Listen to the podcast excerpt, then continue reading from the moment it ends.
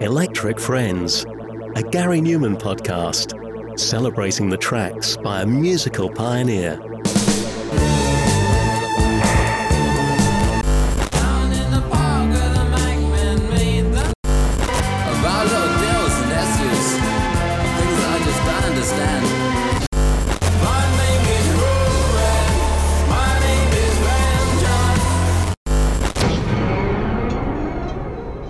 Hello, I'm Tom, and thanks for joining me for a new episode of Electric Friends, a Gary Numan podcast. And this time, we've got another special interview, and it's with a bona fide legend in the history of Gary Numan's music.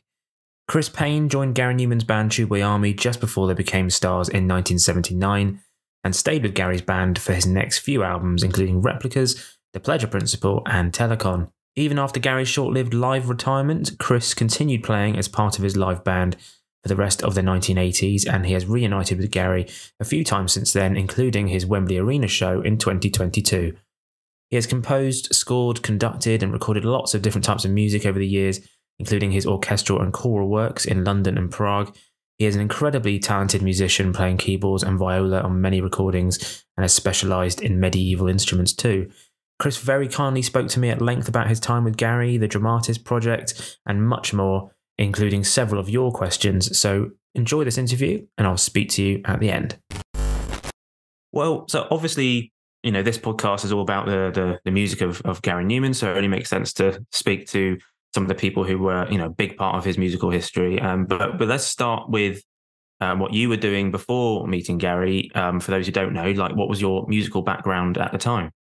Well, I'd uh, I, it's quite interesting. I came from a, uh music college, classical music college background, and uh, studying there for three years or so. And I was just about to, uh, after I left there, I was going to do a sort of postgraduate course at uh, one of the colleges to study early music because during my sort of time at um, music college, as I said, it, it's not like the music colleges today. You talk about 1975, you know, mid 70s. So it was kind of very stultifying classical music, sort of um, all based on you know theory and history and, and everything else. I mean, I did enjoy it. Don't get me wrong; it was really, really good. But um, I decided, like I, my, you know, I, I never like to follow something rigid. So uh, one of the lecturers was into something called early music. Okay, so I became passionate about that.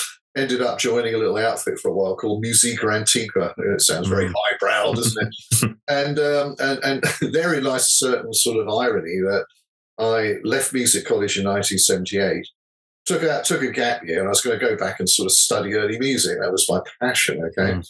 ended up joining Gary Numan and playing synthesizers. So I kind of went from 1479 to 1979 in Yeah. one you know short step. Um, so yeah, that's mainly my background, and my study study instrument was viola. Um, I'm Mm. known as a keyboard player, but I was such a lazy bastard. I wasn't interested in it. You know, my lessons were like, yeah, going through the motions. I couldn't be bothered. Um, I use always use the piano as like a tool for composing rather than anything else. So viola was the main one, and of course, then there's this uh, raft of medieval instruments behind that. Um, they wanted to encourage me to do violin, which I obviously did, but I wasn't. I mean, my passion was a viola. It was because there again, I like doing things which are different. You know, Yeah. viola. No one wants to play in it. No one wants to be the viola player. They want the violin or the cello. You know, don't you know, or flute or whatever. Um, so a kind of predominant instrument, whereas the viola has always been the kind of forgotten soul of the orchestra. You know, but uh, suited me fine. You know, because it's a beautiful, beautiful. Someone once told me it's the noblest instrument in the orchestra, and I get that. Uh, of course, we're also the, you know, I don't know if you know this as well, but the viola players have the piss taken out of them relentlessly by fellow orchestral players. And uh, uh, there you go. So there you go. So from one century to another century, or to the modern times, back then it was 1979. It's like, wow, okay, I've got to really catch up here. Synthesizers, what the hell is that? Um, and uh, when I went for my audition uh, with Gary Numan at uh, Earl's Court in London, this would have been, I'm not sure actually, it's either late 78 or early 79. I'm not quite sure, but let's call it late 78. Mm. And uh, so I went up there armed with a, I had a keyboard, a Hohner string machine, you know, which I borrowed off the keyboard player for my for my band, you know, a band called Crucible, who, funny Yeah. enough, were a medieval rock band at the time. And um, so I went up to Earl's Court, met with Gary and Paul and Jess Lidyard, who uh, was the original drummer, Gary's uncle. And uh, I think it was in the basement of Beggars Banquet, I remember correctly, so I'm sure it was actually. Martin Mills, head of Beggars, was there as well. And so I was just confronted by these like keyboards, and Gary turned around and said, "Do you know about synths?" I went, "Oh yeah, sure. yeah, I've heard of Rick Wakeman and Keith Emerson." Yeah, you know. so confronted with this thing, I thought, okay, right, okay, I can see this. Let's equate this to a, a pipe organ. I can see there. That's 1632, you know, eight. These are obviously, you know, to be able to establish where your sound's going to be, whether, whether it's high or low. There's a hmm. filter there and it. So I try to keep it simple. I just jammed along and whacked away and just like did my as flash as I could at the time, you know, and uh, uh, and then I picked up the viola, I put my viola on electric viola, and I played that. And Gary was blown away by that because, of course, he was a fan of Ultravox and Billy Currie, Mm. being a fellow viola player, violinist, and um, and and yes, he he, he he put a big star by me, and Martin Mills said, "That's great, you'll be hearing from me," and uh, that was it. Audition passed, and I Wow. turned up. At the time, I was working for the local council, so I sort of hair down here, a, a terrible moustache a donkey jacket and sort of like work boots, you know, uh, really looked the part. I just turned up and it's like Gary with like blonde dyed hair and uh, maybe a bit of makeup on and an earring and Paul, you know, looking quite cool and the rest of it. Yeah. And Jess, to me, who looked, he wasn't old at the time, but to me, he looked old because he was Gary's uncle. So Yeah. dude yeah. in his early 30s when I'm 22 or whatever, Wow, yeah. looked like an old man. God bless him. so, but how how long how quickly did it take then for you to like adapt fully to playing these things? Because I'm assuming these are quite big machines as well. It wasn't like the Yeah, exactly. the Well, slim what down happened- version. Well, that's right. Uh, well, I had to, it was a steep learning curve. And actually, uh, when we started rehearsing, Gary realized that I didn't have a great synth knowledge, but he didn't care, you know, Mm. said, right, there's a mini Moog, um, go in and, and, and, and just learn it. And uh, at the time, Beggars Banquet had a record shop in Ealing High Street. And Sid and I, Sid the drummer and uh, Mm. you know, was sharing uh, a, like an apartment above it. And uh, above that, there was another um, very, very prominent member of Beggars Banquet called Steve Webber. I don't know if you know or heard of, but he was uh, very active and prominent um, uh, for Beggars. I do believe he still is. And uh, I was just sort of um, in that in, in in that apartment with said and driving everyone mad, plugging in the mini moog and just you know just spending hours and hours working it out. And actually, it didn't take long to work it out. And and the thing about Gary was that he did like um, well, he, his his style, his music became synonymous with that big, massive sound. You know, the Mm. really deep, uh, uh, you know, 16, 16, 32, or the oscillators or whatever, and then Yeah. you know, uh, using the filters, using resonance and cut off and stuff, you know, to shape the sound and uh, make it either buzzy or very rounded. So it's very much low end, a lot of it, and um, uh, which is unusual for the time because from what I remember, and I might be wrong in saying this, there may have been other people doing it, but most Moog stuff were these like incredibly horrible solos, you know, jazzy solos. Oh, you know, yeah, yeah. I really hated that. And uh, he took it uh, to, he he was using it in a different, in another sort of dimension to, to complement the sort of dystopian sound that he wanted. So, yeah, steep learning curve, but I kind of got there. I, you know, gradually when you understand the fundamentals of analog synth, you know, it's, it's kind of easier to adapt to others. And when you're using polymoogs, I mean, you know, it was a, you know, you just push Vox Humana and there you go, you got the sound. You didn't really have to do a lot with it. Um, and so I, I don't think you can really filter much in the way of polymoogs. So uh, Gary used uh, a lot of um, effect pedals like M- at the time MXR, phasers, flanges, and stuff like that to create sounds and messing around with all sorts of effects rather than uh, than uh, anything else. And I had an interesting one. In fact, Billy had the same actually. It was a gosh, I can't remember the same name of it exactly, but it's a Roland echo chamber with a tape machine. Uh, you- I had the orange one, he had the green one, you know, so I had the more modern one. So it's like, And obviously, you, know, you, you know, we'd had like obviously bands like Kraftwerk and Ultravox before, but did it feel like you were like this pioneering group of, of musicians at the time? Did it feel like you were part of something special that was growing? Uh, in a way, yes, but musically, I wasn't really aware of it. I'd heard of Kraftwerk, I listened to them. I had an album which I bought called the Faust tapes, you know, back in the Mm. day, and I was trying to get into sort of like what they horribly call krautrock, you know, uh, the German sort of electronic thing. Tangerine Dream was another one, and um, so I was kind of aware of it, but um, I wasn't aware of Ultravox. Uh, I'd heard of them, but I didn't know anything about them. So when I when I listened to Systems of Romance, that kind of opened up a whole, you know, uh, sort of area of music which I didn't really know. Um, so yeah, I mean, I there's another thing Gary did. Gary, Gary gave me loads of records, Eno, uh, Ultravox, um, Sparks, even uh, Mm. anything with a synth in it, you know, so I could get my head around it. Yeah, but before that, obviously, dare I say it, being a bit of a Van der Graaf Generator, Jethro Tull to Yes and Genesis prog rock uh, fan. Uh, I'd only listen to keyboards, you know, sort of the wildness of Keith Emerson and the talent of Rick, Wakeman was quite outstanding. But but but Numan was taking it somewhere different. And uh, and, and this is going to sound very snobbish, and I don't mean to say it like this, I don't mean it like this, but you know, I, I, I couldn't get my head around the simplicity of what he was doing in terms of creating the um, the songs when he worked on the songs, and yet looking back on it, they were there's there's there's complicated stuff there. You know, uh, if you look at Down at the Park, you know, the Mhm. keys in and. Uh, uh, and and and and the way he because he calls himself he's always said to me uh, you know I'm not I'm a non-musician but he's not I think he's a very talented musician and very creative and uh, and you look at that and you go yeah that's quite remarkable and his use of unbelievable amount of use of what they call the diminished fifth or the di- diabol- diabolistic music as he used to call it you know the uh, interval which is very very hard to sing and yet he put it on used Mm. it and he sang it as well which is quite amazing. You know it's in cars it's in our friends electric it's in we are glass you know in various uh, i've probably named quite a few.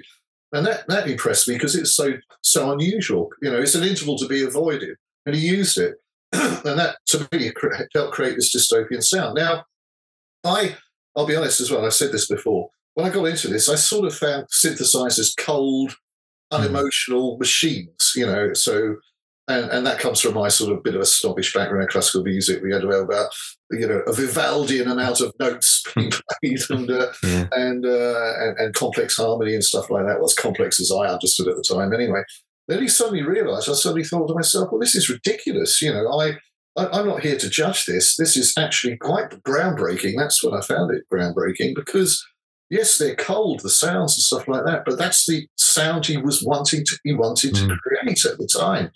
I mean, this this amazing, huge, uh, gothic, powerful. That's how I felt it because when we were on stage and playing, you know, not in rehearsal studios, we went to we went to actually put the set together um, and play for the first time. You know, about you know, a huge, great PA system. You know, it was thundering, absolutely thundering. And just when we thought it was thundering enough, Gary was like, "No, it's got to be bigger than that." It's like, wow, you know. So no, it's uh, it, it, was it, it, was interesting how I quickly adapted to it, looking back on it.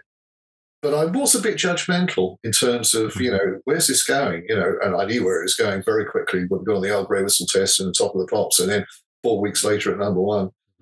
It was just, uh, just a, it was a tornado. I don't know how how he dealt with it. I mean, it was just so, such a bizarre time to literally go from totally unknown and in Yeah. space of uh, you know four or five weeks, you know, he's he was the he was the uh, new guy on the block. You know, all, all of a sudden he was everyone was talking about him, and you know Yeah. what? Because he was doing something different. Absolutely. I mean, um, what I mean, what were your first impressions of him? Because obviously, when you first met him, he hadn't, um, he wasn't famous yet, but he obviously had a vision, and but he was still very young. Like, what was what was your first impressions of him? Well, the first impression of him was that, that it, it, there's somebody who's incredibly focused, Mm, absolutely focused, who could shut down to stuff. Uh, like uh, I remember when he, um, I mean, in the early days, I mean, mostly to be honest with you, to be fair, he would find the sounds for me. I'm not finding the sounds. I would just look at what he was doing, and he would. Um, I'd stand aside, and he was stand by a Moog, and he was like, like this, absolutely focused. You, you know, a Mm. bomb could have gone off, and it would have changed his, his, his Mm. uh, what he was doing. You know, he he um, he, he had this amazing way of uh, focusing on something in particular and without any distraction. So I just li- looked at him, let, see what I studied what he was doing, saw how patient and, and uh, you know um, so, so focused he was, and I thought, wow, you know, that's rare to have somebody to do that. Usually, it's like, oh, I want a bit like this, but you do that. You know, do you know what I mean? You know, but no, he he he was he was incredibly um, almost pedantic about the sounds he wanted. You know. And then uh, you mentioned it before you know it, you're on Old Grey Whistle Test and and and all, all that kind of thing. Like, what was the memories of being on national television and, and being seen by you know a massive audience.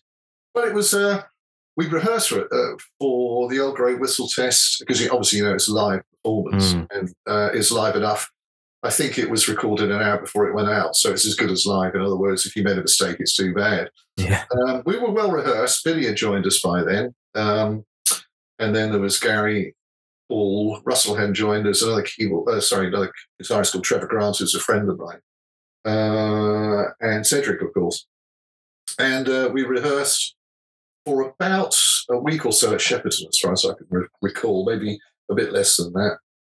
And then in we went to uh, the uh, studios to do the Argo whistle test. And that day sort of shot by, so you didn't really have much time to think about it or get worried or nervous. We just got on with it. Hmm. But curiously, uh, I guess that's what they did back in the day. Um, we had a stage, uh, obviously, a stage fa- facing the host, who is Annie Nightingale. And perpendicular to that, you had another stage where they had the Scorpions, the German heavy rock band. Wow. Yeah. and uh, uh, back in, back back during those days, they had sort of very big cameras on what they call crane cameras, and and at the end of the uh, st- at, at- the end of the Scorpion set, or two two or three numbers they were doing, the crane camera moved back and hit the PA system on the left side and knocked it down just before we were going to go on. Ah, Uh, and I remember seeing Annie Nightingale behind her desk, and she sort of gave this nervous laugh, you know, and the rest of it, and had to get on with it. And we're all frantically putting the PA back together, like, oh my God, you know, sort of, oh Jesus, what's going to happen here? When are we going to get this ready in time? And then total panic ensued. Then we got it together, and all of a sudden we're on stage, and bang, green light, ready to go. You got to be all serious I for don't realise that there was this mass panic, right? And all of a Yeah. sudden, we're on there looking like robots, Yeah. which is quite ironic. And um, yeah, I uh, we- got through it. To me, it just went in an instant. You know, I think Mm. two numbers, I can't remember which in which order. It's Our Friends Electric and Down. No, it was yes, Our Friends Electric and Down the Park. Mm. Correct me if I'm wrong. But yeah, because Saturday Night Live in America, that was praying to the aliens and cars. So cars, yeah, yeah, it would have been down the park, um, our friends electric, and it just went bush like that. Yeah. Flash. All of a sudden, it was done. We went back. You know, we were. It, it was uh, an exhilarating experience. Of course, you know, you can't can't imagine it. You know, and uh, and all of a sudden, we were said we were whisked off to some studio um, to do the backing track for Top of the Pops, as we used to do those those days. So this would be on the Tuesday night, and on the Wednesday, we turned up at the um, BBC Shepherd's Bush then and uh, recorded Top of the Pops for the Thursday broadcast. Yeah, it was it was a crazy 48 hours.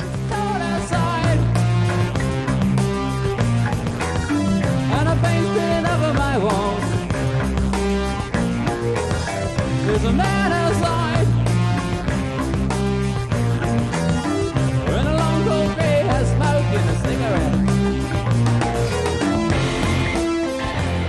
well, it must have been just a crazy summer, I guess. That that Oh, was in '79. Yeah. Absolutely crazy summer. The weird thing is, we were preparing for, for the first tour, which is going to be out in September when the Pleasure Principle came out. Mm.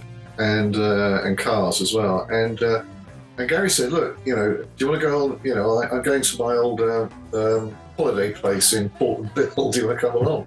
I mean, yeah, nothing better else to do, so we just hired. You know, he hired uh, those caravan type things of Port, Portland Bill, Selsey, you know, that sort of area, and. Um, and, and just and they're just wandering around the streets. Of course, he got mobbed. Well, virtually mobbed, you know. And for the first time, I saw him aware of his uh, of his celebrity status. You know, because this would have been roughly July, uh, late July, August, something like that.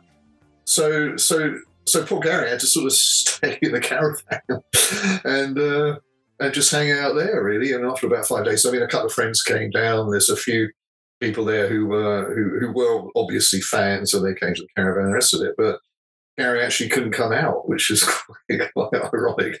And a, sudden- a sudden sort of weird right realization that you know life will never be the same again. Uh, yeah.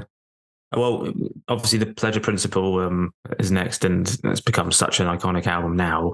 What were your memories of making the album back then? And did it feel like this was a step up and this we were creating something special here? He did. I was quite taken back by the fact that because he was a very guitar, good guitar player, and uh, he didn't use any. He didn't decide to use any guitar. He, he just Hmm. wanted to really emphasise the, synth- the synthesizer aspect of his his creativity. and uh, yeah, it was recorded at Marcus Studios, which is a brand new studio. We had uh, um, uh, so what they call downtime. In other words, we were recording from sort of 10 at night, 11 at night through till six in the morning, which wasn't ideal because, of course, you get really knackered at about four o'clock. And in fact, there's a there's a there's a rumor that I fell asleep when they were recording the back of tra- backing track of Cars, and I was snoring through the bass drum. And if you isolate it, you can pick it up. so I never got credit for that. Yeah, you should have. Yeah. No, but uh, no, it was it was a very exciting time when we could actually stay awake. You know, it was very smooth. I remember it all go, coming together very quickly. Uh, I don't remember the exact amount of time we spent there, but I don't think it's more than ten days, two weeks maximum. Mhm. Um, and uh, yeah, I mean, it it, it just it, it it was interesting because, of course, we were still playing live together. Uh, Mm. That was the way things were done then. You know, Cedric, you have a click track or drum machine or something there for Ced and Paul to play down there. So you get the drums and the bass down. And Gary and I were just like filling in, and maybe we'd keep some stuff if it was good enough because we obviously we're doing D, we were DI'd straight into the desk, so there was no, no no danger of anything spilling over. Drum drums were segregated. Paul's bass was I don't know if it's DI. I can't remember if it's DI uh, direct uh, to desk or it was through an amplifier. But anyway, a lot of those tracks were put down together. And uh, another thing I remember, which is amazing, was like all the tracks were done and no vocals, and Gary sang and double tracked his vocal just like that, bang, bang, bang, one song after another. I, I think Wow. it didn't take him more than an afternoon. It Wow. so incredible. I mean, that doesn't happen now, does it? Look, Mm. it may have taken two days, but what I'm trying to say is just Yeah. like, gosh, you know, we got X amount of time left. We got to get all the vocals done, and he just flew through them, you know. And uh, I guess that's a good way. I, I think sometimes if you spend too long on, a, on, on uh, you know, if it's in my case, you get a good violin take, you think, oh, I'm not quite happy with that. You do it Mm. over and over and over again. You lose something, you know. Russell had the same thing. I remember him telling me that he's, Russell Bell used to play so many blinding solos, you know, want to get it better. And, you know, you just go, gosh, actually, the first one was good. so, but Gary, Gary knew it was good, you know, and it was, it was fine. So he was singing, he was double track, um, and uh, it all worked. And uh, the guy behind the engineer stroke producer, although Gary did end up producing himself, uh, Mm. was fine with it. He looked at us, we sort of ticked, The, we said, yeah, sounds fine to me. He said, Gary, do you want to come over and have a listen? We said, no, move on to the next track. And that was it. Well, that's the thing of that period. It was, it was so impressive how quick, you know, the output as well. Like, That's you know, right. yeah. You didn't really have Um, time to think about it or analyze it. Uh, nowadays, and I, I'm, I'm guilty of this as well, it, it doesn't take me long to write a composition. It takes me weeks to finish a composition. Right. yeah. Yeah. and also, I, I, I'll be quite honest, I'm, I'm rubbish at mixing and and produce. I'm not a producer, you know. I, I, I don't mix. I could I could record things well enough and, and compose and arrange and all that type of thing, but I never never describe myself as a full on engineer. You know, I'd Mm. rather take that use that uh, you, uh, use somebody else to take that process uh, uh, just to to another level. You know. And, and well, the album has um certain classical um, moments as well, particularly on like Complex and and Me. Was was that your influence? Uh, Did Yeah, Gary uh, see that? Yeah, so uh, it, yes, it was. I, I, I must say, it, I was given a lot of uh, freedom with the violin or, vi- or viola then, of course. Mm. Uh, Gary Gary structured all the keyboard parts. I I just played them. Um, any of the keyboard stuff was um, played between shared between uh, myself and uh, Gary. But uh, with the violin, yeah, I mean, Complex is well known and well documented that he went off to do some interview and this was a backing track that we demoed at um, in Covent Garden, 16 track. And uh, he just let me do it. I said, Well, do you mind if I just have a go just filling in some stuff? And I just got this basic si- simple string arrangement, two part string arrangement on the viola. And he came back and he absolutely loved it. You know, it's like, wow, you know, fantastic, and put it on. I, I, I put it down quickly and I, I said, Well, I've got to do it again because it's slightly out of tune. He goes, No, no, it's great, it's absolutely fine. But uh, I listen to it now. I go, oh god, it's out of tune. so, kind of drives me mad. But I, okay, you know, just go, you know, come on, Chris, get over it. You know, it's still it's still part of the history of the making of the pleasure principle.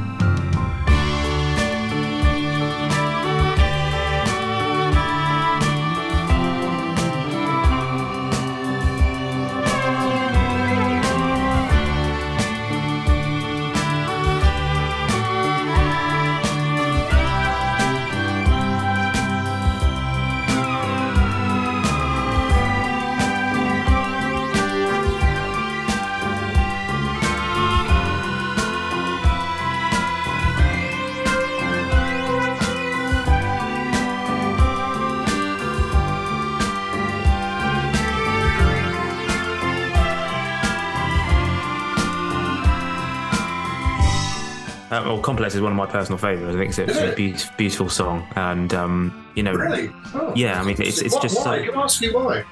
Why Well, I think obviously the the story behind the the lyrics is one thing, but I just think it's rare back then having with the rise of synth, um, having that kind of ballad element to it, True. um, and it's just so. Um, just, just, I think having that, that element of, of, of classical music as part of it, it Yeah. just get, it just gave it a whole other dimension. And um, I just think, well, the whole album is timeless, but I think Complex in particular is a very timeless track, and I think Right. it, it just sounds so fresh even today.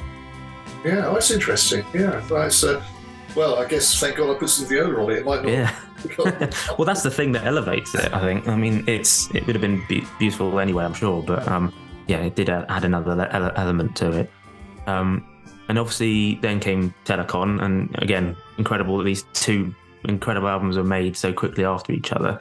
Um, for both of those albums, was it very much um, like a Gary Numan album with his vision, or did I mean you said yourself you had a bit of freedom here and there, but did did it feel like a bit of a band like um, camaraderie as well? Well, it did. The camar- camaraderie was there. Um, it was Mm. different. Telekon was a totally different uh, beast to the Pleasure Principle. Bear in mind, the Pleasure Principle was only four of us. Yeah, Um, uh, yes, Billy came in and did a bit of violin, and someone came in and I think was it Gary Robson, a good friend of his, did a bit of backing vocals, but but that was it. Whereas Telekon, it had a host of players on it, you know, uh, including Simple Minds doing hand claps. yeah, that was less. I would say Telekon was less. It wasn't an environment um, where, like in Marcus, because this was recorded in Rock City in Shepperton, which he owned, and um, he. Uh, it, I don't remember having so much of a band vibe, you know, playing playing on it. Gary was determined to uh, uh, have to, to structure it even more in his vision. I mean, he had the vision of the Pleasure Principle. Don't get me wrong, um, but Hmm. it's a lot easier with four people. But um, by that time, uh, there was Dennis Haines, there was Russ, there was Ced, there was Paul, myself. Uh, maybe there were other people as well that came on board. I can't remember. Um, but uh, he did a lot of the synths, and uh, and then Dennis. I mean, Dennis. Uh, I'll, I'll hold, hold my hand up now and say he was an amazing keyboard player. He was far better than me. Um, as a pianist and stuff, there's a lot of piano in there, so he took, he took that role on, and I was doing a lot of viola and some synthesizers and stuff. So I had, I, I was, uh, it was less of a task for me uh, compared to the pleasure principle, and uh, which I didn't mind. But I noticed that Gary, it- it's almost like he had a point to prove because he had, he was being so vilified in the British press that Mhm. you know some pretty pretty negative, nasty comments. Look, you know, you you can judge people or whatever, uh, but judge it intellectually. Don't just sort of judge it on on Mm. emotion and just uh, supposition and just uh, interpreting this guy as this kind of freak or whatever, you know, and uh, uh, and and and, uh, and and so he felt. I'd imagine he felt. It seemed to us that he felt he had a point to prove, and uh, what he did, Telekon, is amazing album, Mm. really, really good album. I don't. People argue it's not as commercial as uh, the Pleasure Principle and some of the songs on replicas, but I mean, that doesn't matter. You move forward. I mean, bearing in mind he wrote everything. And I've written albums before, and it is a, it is it is it is it is so so exhausting on your on an emotional level or any, any level. You know, it's tough. Um, yes, things are done quicker back in those days, but it's still a massive responsibility. He has to sort of produce. He has to come up Mhm. with ideas, and um, yeah, so he was very prolific. Um, uh, but those were the kind of three albums, replicas. I, I divide his albums into replicas, Pleasure Principle, and Telekon as that sort of very early synth-based original stuff. You know, um, after that, what's the album after? Was it Dance? Uh, yeah, yeah, dance, yeah. Yeah, I, I, I, I must admit that I wasn't that keen. I mean, there's some great tracks on it, but I, I thought it was. Uh, I didn't. I didn't find find it as good as the first three. Mm, mhm.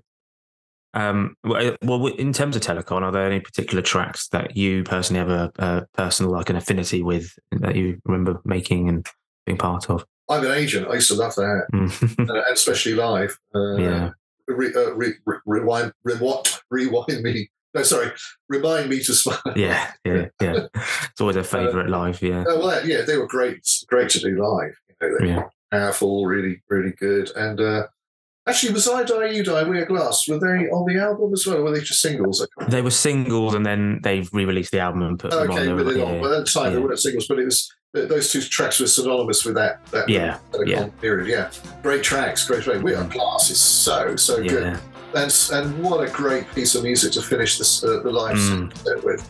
You know, it was uh, you know because yeah, that moment at the end, we're all going, we all had a bit of a rock and roll period uh, uh, uh, moment. You know, the the, the Russ and uh, the bass player. You know, at the time it was like I think it's Andy McCaughlin that introduced this don do do do do do Mm. sort of rocking out, and uh, uh, and, and that was great fun, and it gave chance Gary a chance to sort of uh, you know wave to the crowd and sort of good moment. It really leaves on a, you, you left that stage on a real high.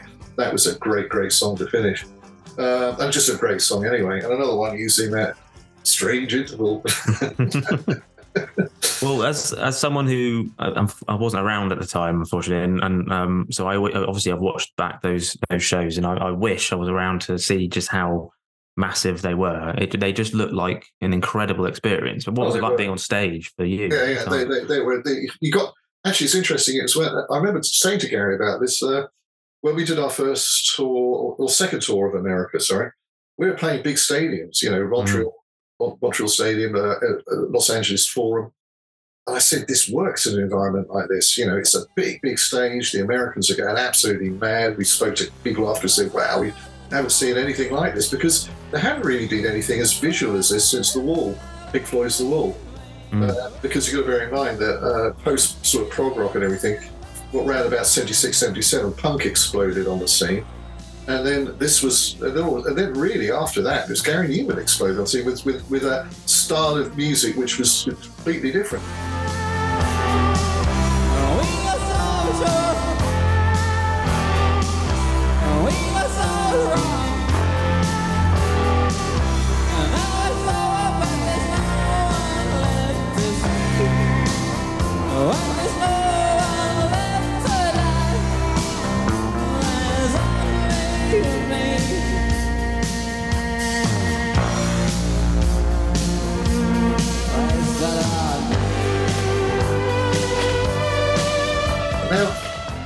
Mind as well, Gary Numan, to me, Gary Numan made synthesizers accessible and popular through song.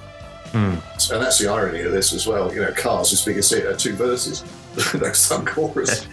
But before then, there was a, a, a young man, in, a young a young guy in the country I'm living in called Jean Michel Jarre, Mm.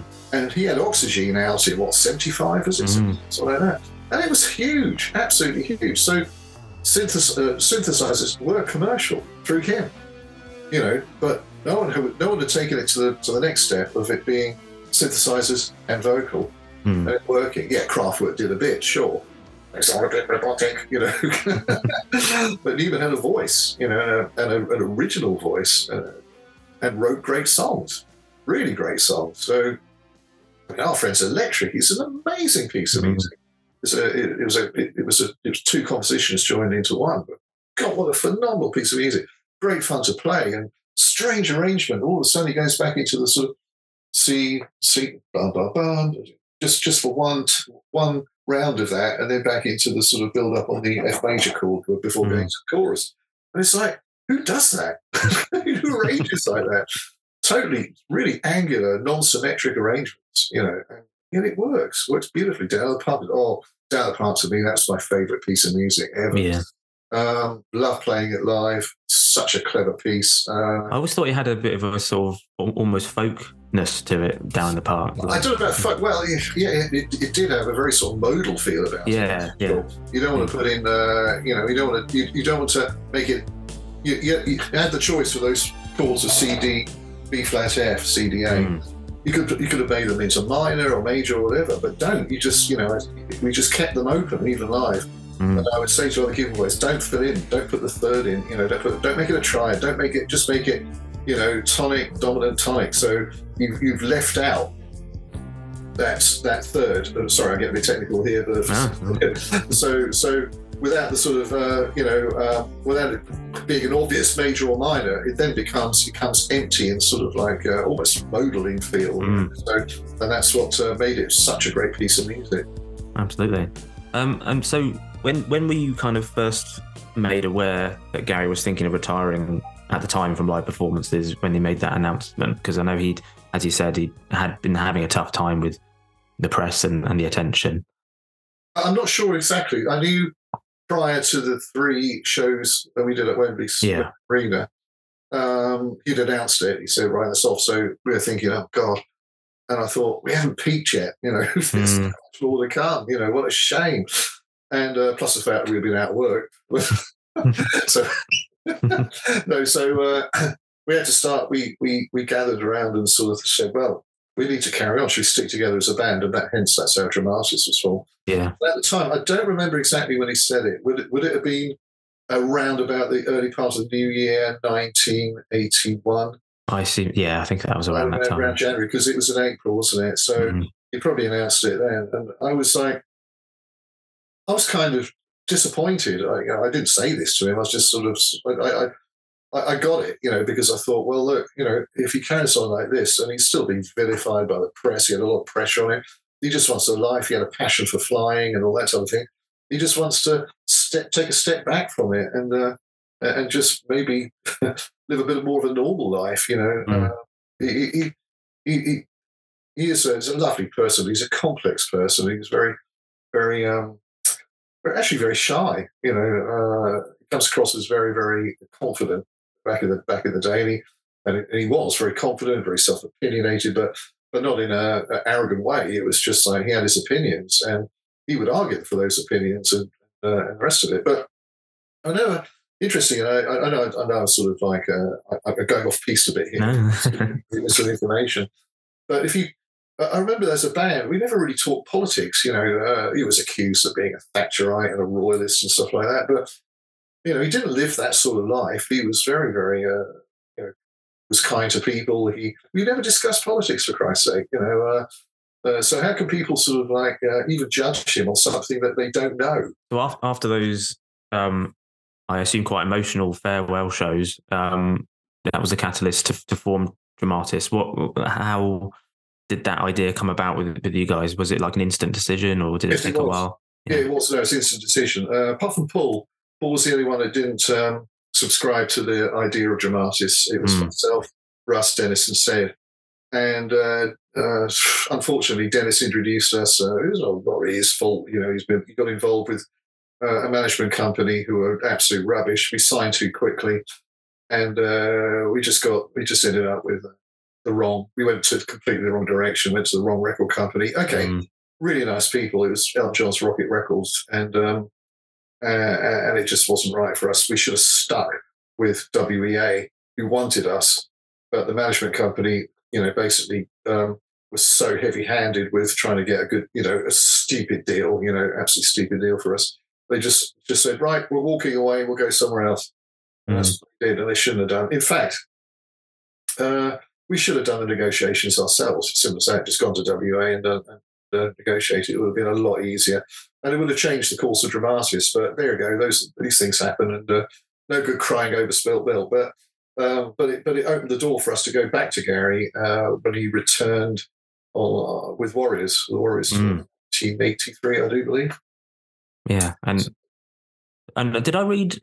Did I read there was like a, another dimension where there could have been Boy George as part of this, or was that a Apparently, yes. Uh, this, all I, well, this is the story. I was sharing a flat with uh, in in Kensington with a couple of guys and uh, friends of mine. One of them's guy guy called Carl, and his girlfriend at the time was Eve, or known as Eve Ant, and it's Adam Ant's um, uh, ex-wife. And uh, I only know knew her as Eve Ant. I never knew her second name. But Eve had um, come. She was having a chat one with, with, with me. I think Russ might have been, been there as well, and uh, possibly Cedric. I can't remember exactly, but I remember her having a conversation. Certainly, I was there because I remember hearing it. And she said, "Look, I got this hairdresser friend called uh, called George, right? Who's looking to looking for a band to, to join as a vocalist." And I went, "No, it's all right. We got Russell and Dennis who are doing the vocals." So that was the end of that. And uh, turns out to be Boy George, but I don't think it would have worked out. You know, can you imagine Yeah. Boy George singing Dramatis songs? I I'd love to have heard that. That'd be no, amazing. yeah, yeah. I mean, the album still, you know, had some great. I mean, "Love Needs No Disguise" is actually probably one of my favourite songs to feature Gary on vocals. I think it's just such a It's a brilliant song. song, isn't it? That was written by Russell, Russell and Dennis.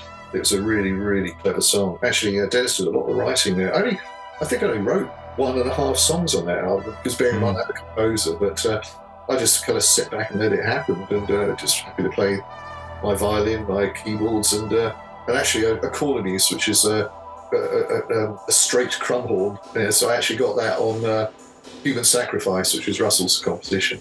Um, yeah, I, I I think we made a mistake with uh, um, for future res- reference. We should have had one singer. Gary's a guest, yes, that's fine. We'll have these those discussed, but having two singers, like you know, kind of broke up the identity of the band. Should have stuck with Russell.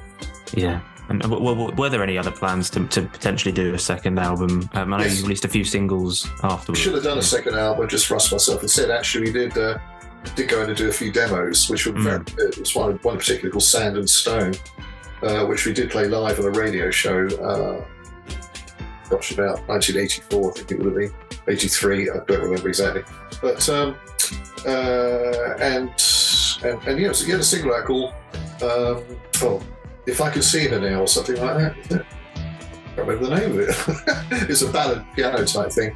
But um, they're again badly produced. I mean, we had a whole run of bad luck. Um, uh, and I, I think I think we had so much bad luck that Russell and I always said we'd get back together, and we never did Mm, until 2012, Yeah.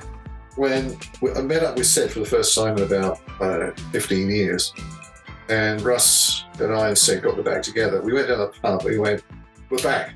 This is Dramatis. We are back. Yes, we're going to get this album done." Three weeks later, Cedric had died.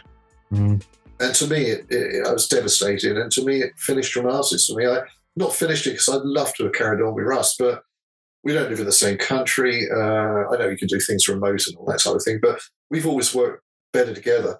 When Dennis left the band, the predominant songwriting team was Russ and myself, and it worked really well. Ced Mm. would come in, he wrote Face on the Wall, and we kind of arranged it and the rest of it. But Ced was an outsider. He would just bring in his songs, okay?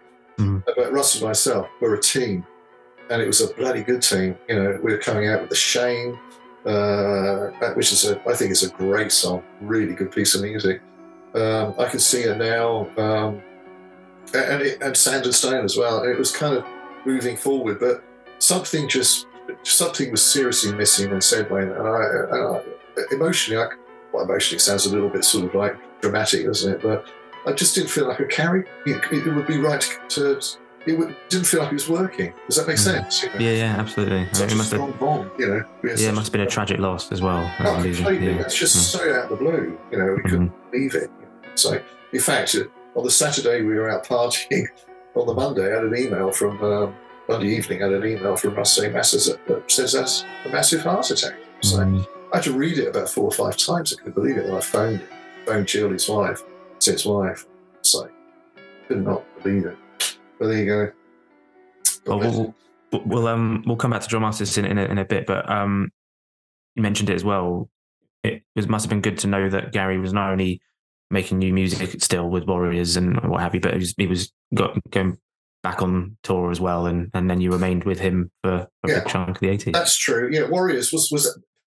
That shows how, how my brain is deteriorating. Was Warriors the album after Dance? Uh, Uh, yes, I always have to remind Yeah. myself, now but that was yeah. I, I, I was involved in that uh, recording that. I remember that was like uh, that that that was good. That was like wow. He's just got back to. Um, oh no, it was I Assassin, sorry, in between that as well. Oh, was it Um, I Assassin as then, well? I Then Warriors, yeah. I'm not Always familiar with that album to be honest with you, but Mm. Warriors to me was it was like was like sort of kind of going back a little bit to the sort of Telekon sound. Does that make sense? You know, Mm, yeah, yeah. It kind of um, I, I felt it was a progression, but at the same time there was uh, you know there was some some, some interesting pieces going. Yeah. Well, G- Gary would say himself that he would lose his way musically by the end of the decade in the 80s. Um, even though I still think all of his albums have, you know, great Yeah. moments on them. Um, did did it did it feel like that at the time, or was it just a tricky time in that era of the 80s and you know trying to stay with the times and all that kind of thing? Did you feel like that then? well, we had, we- yeah, we had feel that he, his popularity had obviously waned Mm, uh, considerably, um, but there again, he was still each tour we did uh, from Warriors right to the last tour I did with him, which was in 1989. I think it's called the Skin Mechanic or something.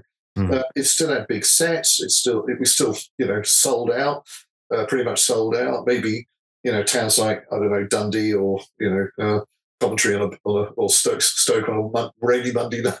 was a bit down, but generally speaking, they're they're all it's all heaving. And Hammersmith Odeon, uh, lots of shows there, and they're all sold out still. So no, uh, he's still a, he's still a track. There's still traction there. You know, he, he was he was he may, may have felt like he was diving down. Certainly, um, certainly America had got, gone from stadiums back to smaller theatres, and Europe he was never he was never really big because uh, he wasn't covered by WEA out there. Beggars had done lots of licensing deals to different territories.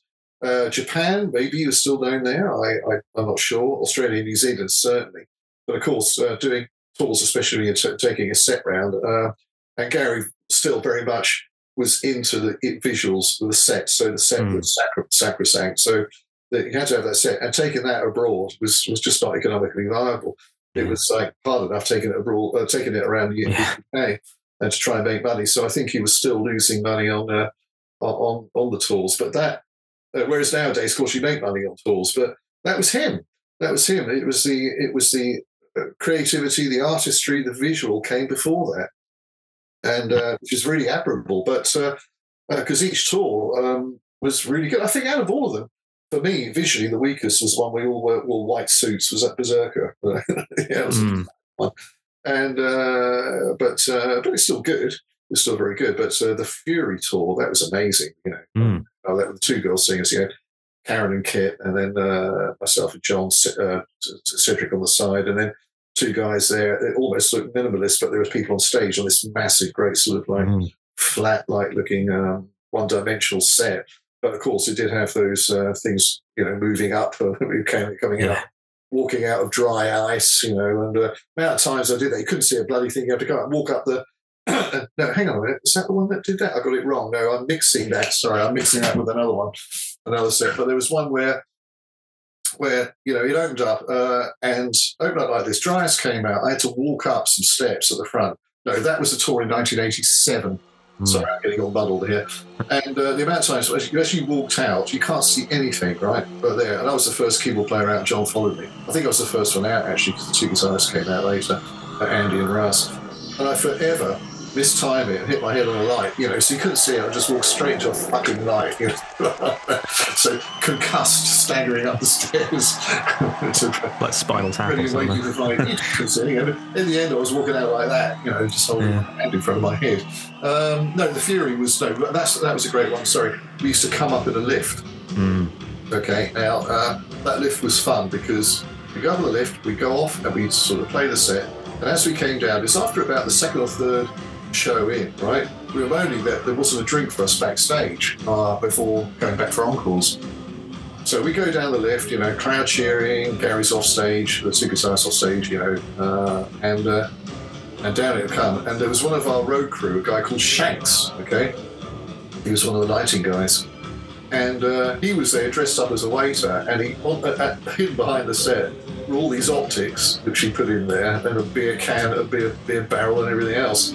They said it had their Shanks's bar, so you can imagine the lift's coming down, and behind that, obviously the audience can't see because it's uh, behind the set. He rigged up a bar. so we were like, hey, great, gin and tonic, please, Bell, Bacardi and Coke, which, you know. So after that, we were coming, we were back for the encores, and we were buzzing. I'm not surprised. yeah, that was that was fun. So there's a lot of that going on, a lot of shenanigans, a lot of Yeah. backstage. Uh, there's a lot of seriousness, seriousness um, in terms of getting a show on. Mm. Which, as I said, the relief that, that all came, that that kind of uh, disappeared when we finished the set with We Are Glass. You know, Yeah. an uplifting piece of music, and everyone was happy. They all left happy. It starts off doom and gloom. It's all dystopian. It's dramatic, and it's like, wow, where's this going? The, usually, the first number will be, I don't know, Sister Surprise, or um, what's the other one, the one that goes, uh, um, with a funny, funny jump drum break in it, or whatever. I can't remember. Um, it's been too many years. I'm 67 years old. How do you expect me to remember? But there was there any like reason behind you um, stopping being part of Gary's live band? Was it just the change of style of music he was doing, or was, I was just? I was getting a no, uh, nothing to do with that at all. Um, I actually thought he was writing some really good music, Mm, uh, but um, I I was getting into production uh, music, film and media production music. I'd uh, been doing a lot of work with uh, Chappell. I just um, uh, back in '87, I did a big big um, uh, drama horror uh, piece with the London Symphony Orchestra and choir, Mm. and I just absolutely loved it. That was where that was where I wanted to go, and I was getting more and more work. And this would have been, I think, a tour schedule for 1990, and I was working with the other keyboard player, Ade Orange, Mm. And it's kind of a bit embarrassing because he'd been on the last two tours with us, and uh, Tony Tony Webb, uh, Gary's father and manager, phoned up and said, "Are you available for the tour?" And I said, uh, well, "I should be. Yeah. What are the dates? You know." And he goes, "Oh, by the way, we're not using Ade. We're using uh, John again, John Webb." Mm.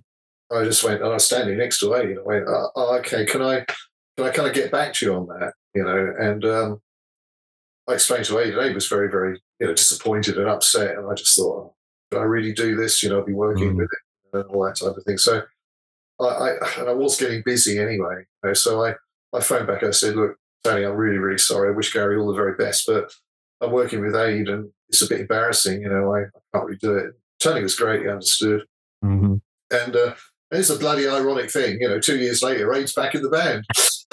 Yeah. He's like, what? You know, that. Yeah. And actually, I was a bit disappointed with Ade because he could have phoned me and told me because I was decent enough to him to sort of say back down because I was working with him Yeah. so showing support with him.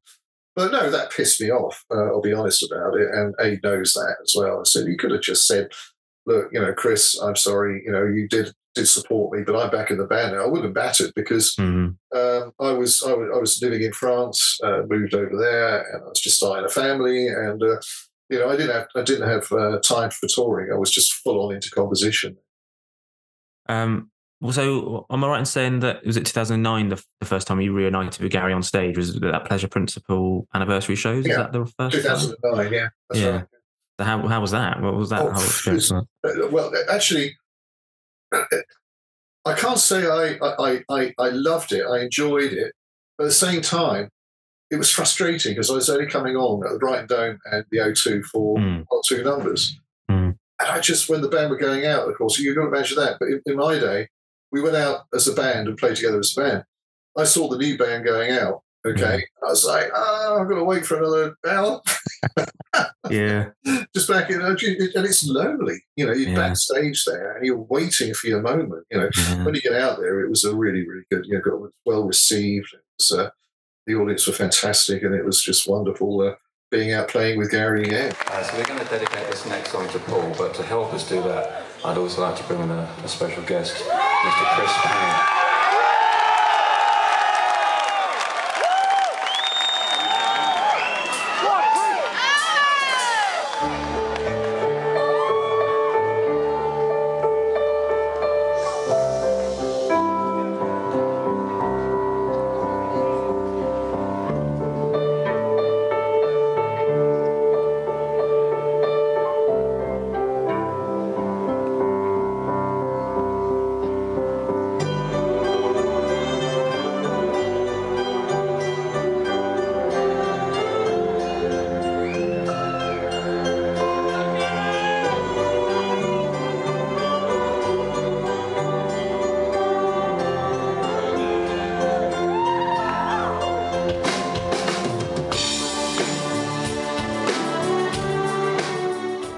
Subsequently, I went on to do it with Russ in 2012, Yeah. six dates together. But that was great fun. And at least I had someone to share backstage with. and of course, uh, the Wembley show, Wembley Arena, Yeah. 40th anniversary, which was back in May 2022, wasn't it? yeah, yeah. And uh, there again, we had to wait for the bloody encore.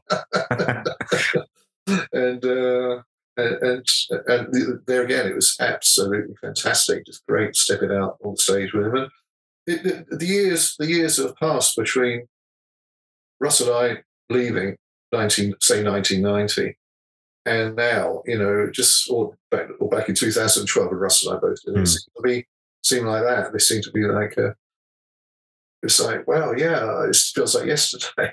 Yeah, Nothing's really changed. Yeah, we've all grown up.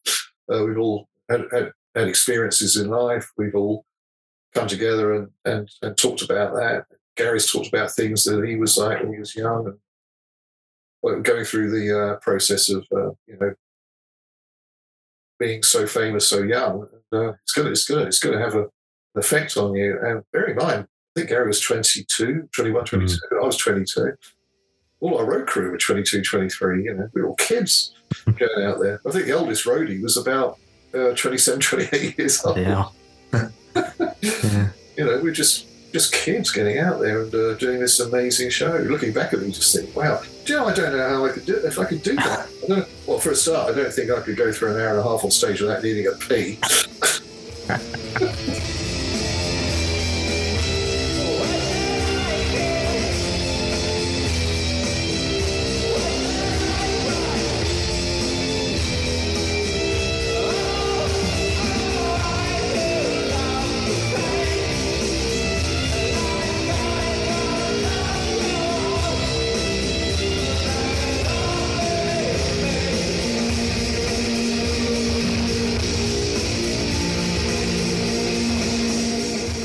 for, those who don't know, obviously outside your work with Gary, you've been a prolific musician. Obviously, you haven't mentioned um, co-wrote Visage's "Fade to Grey," which is one of the most you know iconic synth pop songs ever. But also, particularly obviously in the classical sphere and conducted your own work. So, if you could give like a little history on that side of your career and your particular passions and, and highlights as well. You're a sort of a library production music writer. You're working. You're commissioned to back in the day, back in the eighties, to do uh, CD length um, compositions, okay, which can be broken down into sections, you know, to be used for synchronization on, you know, fast fast clearance synchronization anywhere around the world, because your your your publishers have this sort of like huge sub publishing network around the world, and um, and what's exciting about that is is you, you you've kind of got a free hand of creativity. You know, you can go away and go, okay. I don't know if it works like this now, but back in the day when I did my first drama horror uh, sort of um, piece of music, a, a, a, project. Okay, so when you're doing uh, major orchestral and choral works in the style of Carlos Carmina Burana or Jerry Goldsmith's mm-hmm. Omen, right? Back in the day, you know, the, the head of uh, Chappell music sort of would take you out down for a pub lunch and say, right, I want you. This is your, this is your brief. I want you to write some scary music. All right, I'm just gonna. yeah, that's right. Exactly. Okay, great. So um, half the album was done with uh, London Symphony Orchestra and Choir, and uh, the other half I actually did with synthesizers, and that was done at Billy Currie's studio in Notting Hill. Oh wow! You know, I used to hire. He had a really nice studio down in his basement. I, I did that, and I also did an early music album down there. Uh, and had a friend of mine, Nigel Bates, he had a studio in at the time Burgess Hill. Um, and in fact, Nigel got me into library music. Funny enough, he was um, uh, part of the Chappell music writing team. And um, um, after that, it was just because you kind of get a reputation for doing a certain style. With me, it's drama horror. I can't even watch a horror film. I can write drama horror. So uh, I ended up doing about another four albums or four CDs worth, stuff like that. The last one I did was in Prague in 2001, I think it was, something like that. Because then budgets dry up, can now use samples, and that's what people are going down, mm. which is a great shame because there's nothing better than uh, a massive orchestra sort of like in front of you, really, really. Uh, you know, and I know that. I mean, usually I'm in the booth and I prefer that than listening to the whole thing. But in Prague, uh, that was for BMG or Zomba, I can't remember. Yeah, BMG music. And uh, there were three of us, as myself and two other guys who were doing different types of horror music. They were doing sort of, one was doing hammer horror, one was doing another type of style. And um, of course, I said to the guy, the, producer there, I said, "Well, who's conducting this?" And he went, "Well, you are." I mean, you? The only conductor I've done was like, you know, back in music college, you know, just beating it. He goes, "No, no, go out and do it." So there am I. I'm standing in front of like I don't know, seventy or eighty sort of stone-faced Czechs. wow. the translator next to me, and I'm going, oh hell. and I just had a pencil and a sort of woolen hat on because it's a bit cold out there. You know, I've got to take the woolen hat off, so that must have looked, you know, quite interesting. And I was just beating out time, you know, to this uh, this orchestra, and they were great, and it was just such a wonderful experience to just have had that. I don't want to do it again. I'm not a conductor, but just to be in control of an orchestra, okay, hearing your stuff being played, it's absolutely amazing. Then, of course, that gets used on the film, TV, advertising, etc., etc. Um, yeah, I, I, continue to do that. I do less of it. Uh, I've been doing a lot of co-writes with uh, uh, well, su- well, supposedly a Visage album with Rusty Egan, but uh, did do a Mm. things with him. Uh, there's a very interesting girl called Katja von Kassel, who I've um, been working with. Uh, she, imagine a Marlene Dietrich with synths. Amazing. yeah. And uh, that's, I've just got a publishing deal with that one. Um, so Great. we'll see how that goes. And recently I've been working with, uh, well, over the last year or two, I've been working with a guy called Zaine Griff, Mm. who uh, you probably heard of. He, he uh, look at, I mean, I won't go into details. If anyone wants to find out about Zaine Griff, just Google him. He'll, he'll, he'll give, give you, he'll give you all the information you need. He's a wonderful guy. He's got a great voice, and um, in the style of Bowie, but he does have his own original voice. But there is a there is that sort of Bowie connection. And uh, we just released an album on Sony Music Japan called Double Life, and uh, that's also that's just the Japanese territory. We licensed it to them, and it'll be coming out just as a digital download version on. Uh, can't remember who it is, but it'll just be on iTunes Mm. usual uh, suspects uh, in the next two or three weeks. But if you want, if people want CDs, they have to go directly to Japan to buy them, and the CD is very, very good and very economical. Sorry, I I sound like I'm selling myself. No. Very interesting project, and uh, uh, we got 18 tracks on it, with these including bonus tracks. We've got a version of Cars, Oh, amazing. a version of Blue Jean, um, and some Yellow Magic Orchestra stuff because Zaine was involved with them. And uh, it's all been really smooth and really brilliant. Uh, a friend of mine called Hilbert Bercovici was, uh, although he comes from a dynasty of screenplay writers, his father wrote uh, Shogun. You know, do you remember Mm. the series? Mhm. Um, he wrote, produced it. And Hill, but Hill went down the road of uh, sound engineer, producer, and uh, et cetera, et cetera, and, and writer, music composer.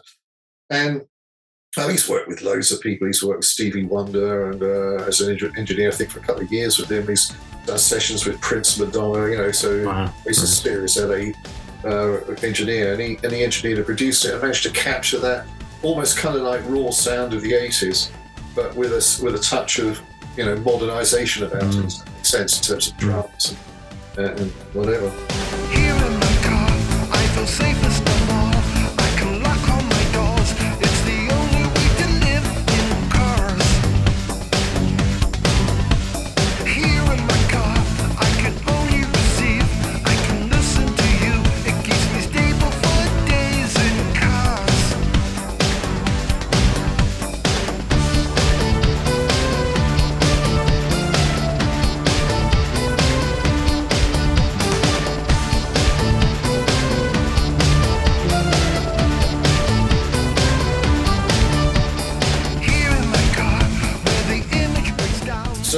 Taken up a lot of my time.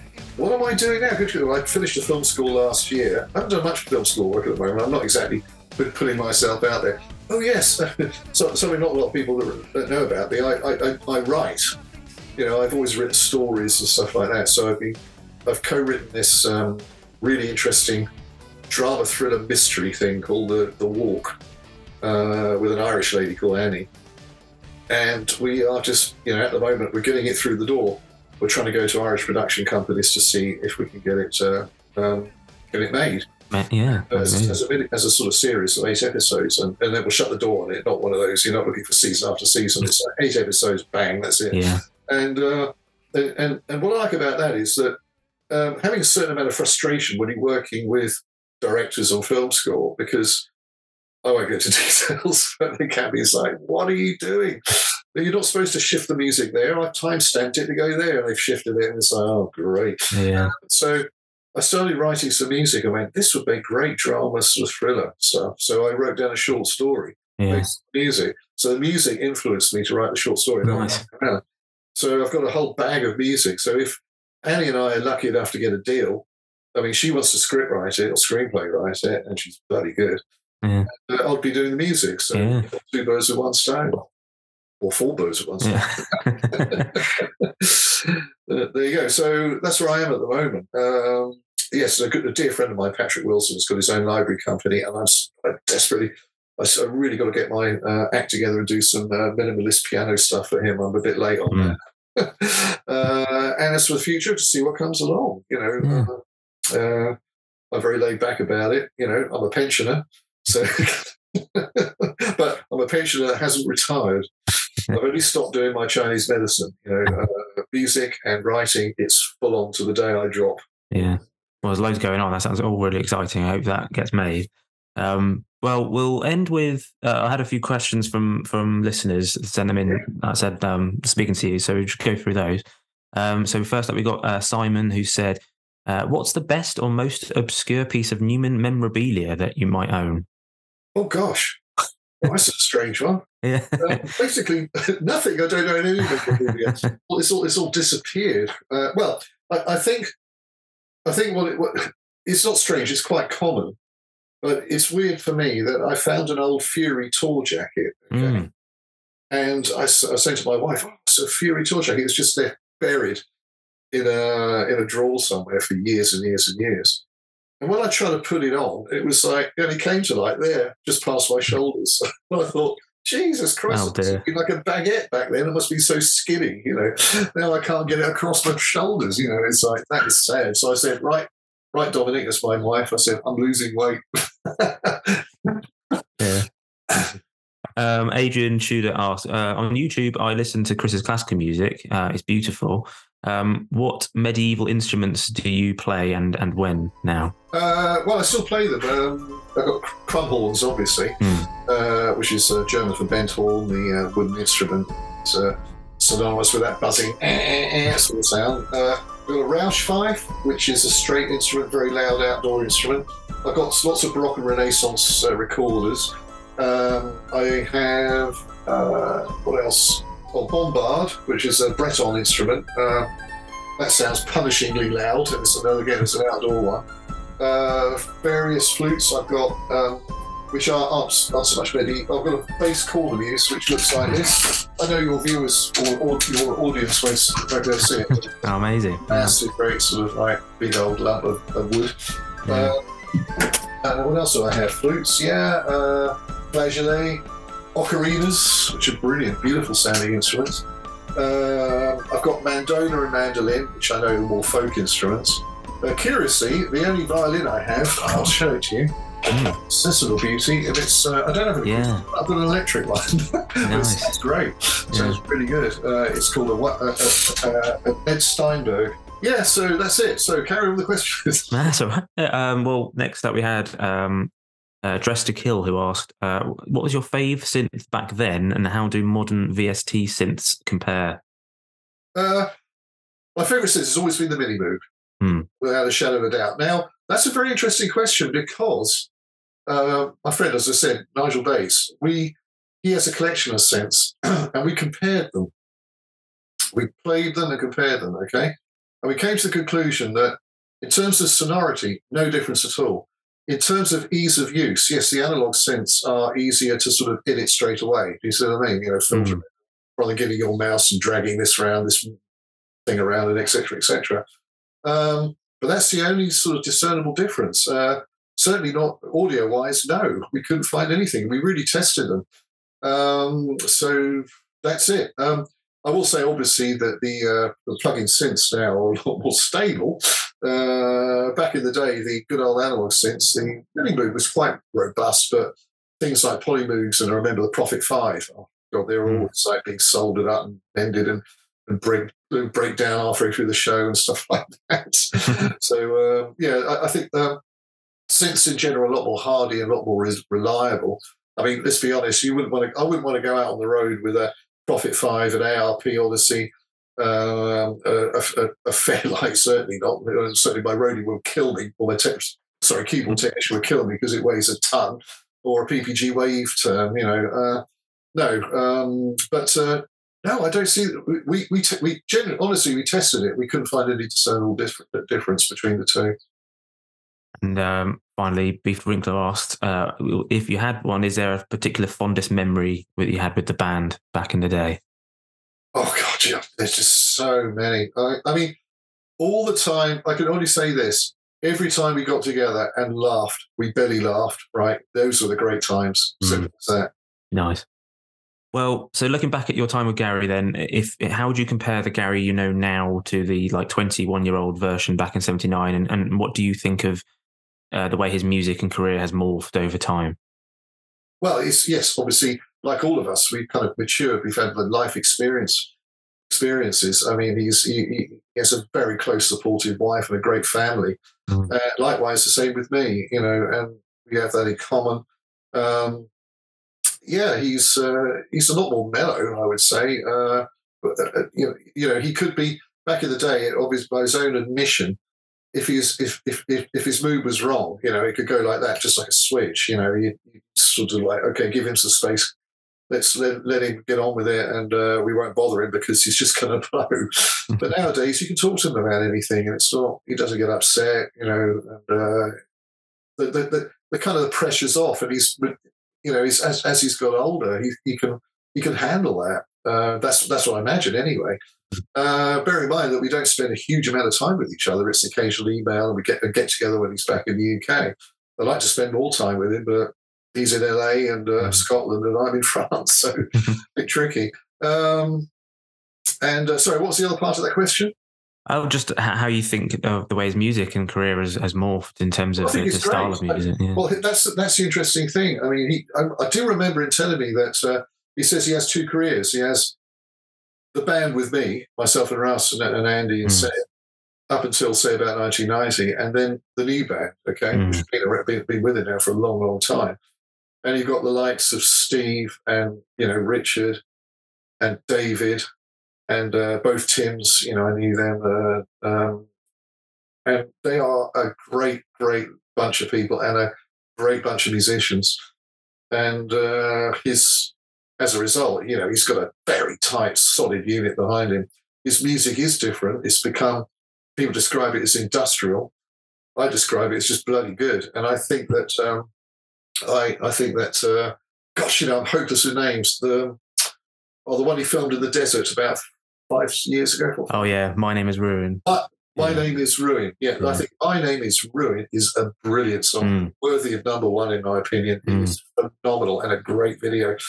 And uh, and and there again, there is still that connection, that dystopian connection. It's kind of more industrial the sound, but he's he's moved on, and that's fine. That's what's kept him going. He's he's I'm about to say 67, but he'll kill me for that. He's 60. he's um, he's coming up 66. You know, um, and he's still at it. He's still creating. He's still wanting to, to do it. He's still wanting to go. He's still he'll still get on tour. He'll still be creative. He'll go through all those frustrations of, build, of building an album up and all the rest of it, which I can understand because I've done it myself on uh, three or four occasions now, and it is tough. I, I'll be honest with you, just like I don't really like doing it. I like collaborating, but doing it on track, wow. So all credit to him. Brilliant. Well, that's probably a great place to end it. So, Chris Payne, thanks so much for your time today on Electric Friends. Thank you. That's okay, no problem at all. No problem. Absolute pleasure. So that was Chris Payne. I loved talking to Chris. I could have done so for hours. He was such a lovely man and very gracious with his time. And I hope you enjoyed listening to that as much as I did. Uh, and thanks again for all your questions in advance, too. Uh, I've got a few more interviews lined up in the near future. And I'll also be aiming to put the video version of that interview on my new YouTube page, which you can subscribe to now if you give it a search. I'm also on Facebook, X, Instagram, and TikTok, all at Numan Podcast on those. And you can email me with anything you like at numanpodcast at gmail.com or head to numanpodcast.com for all past episodes. And please, of course, rate and review and subscribe. It means a huge amount when you do. Uh, so that's it. And until next time, bye for now.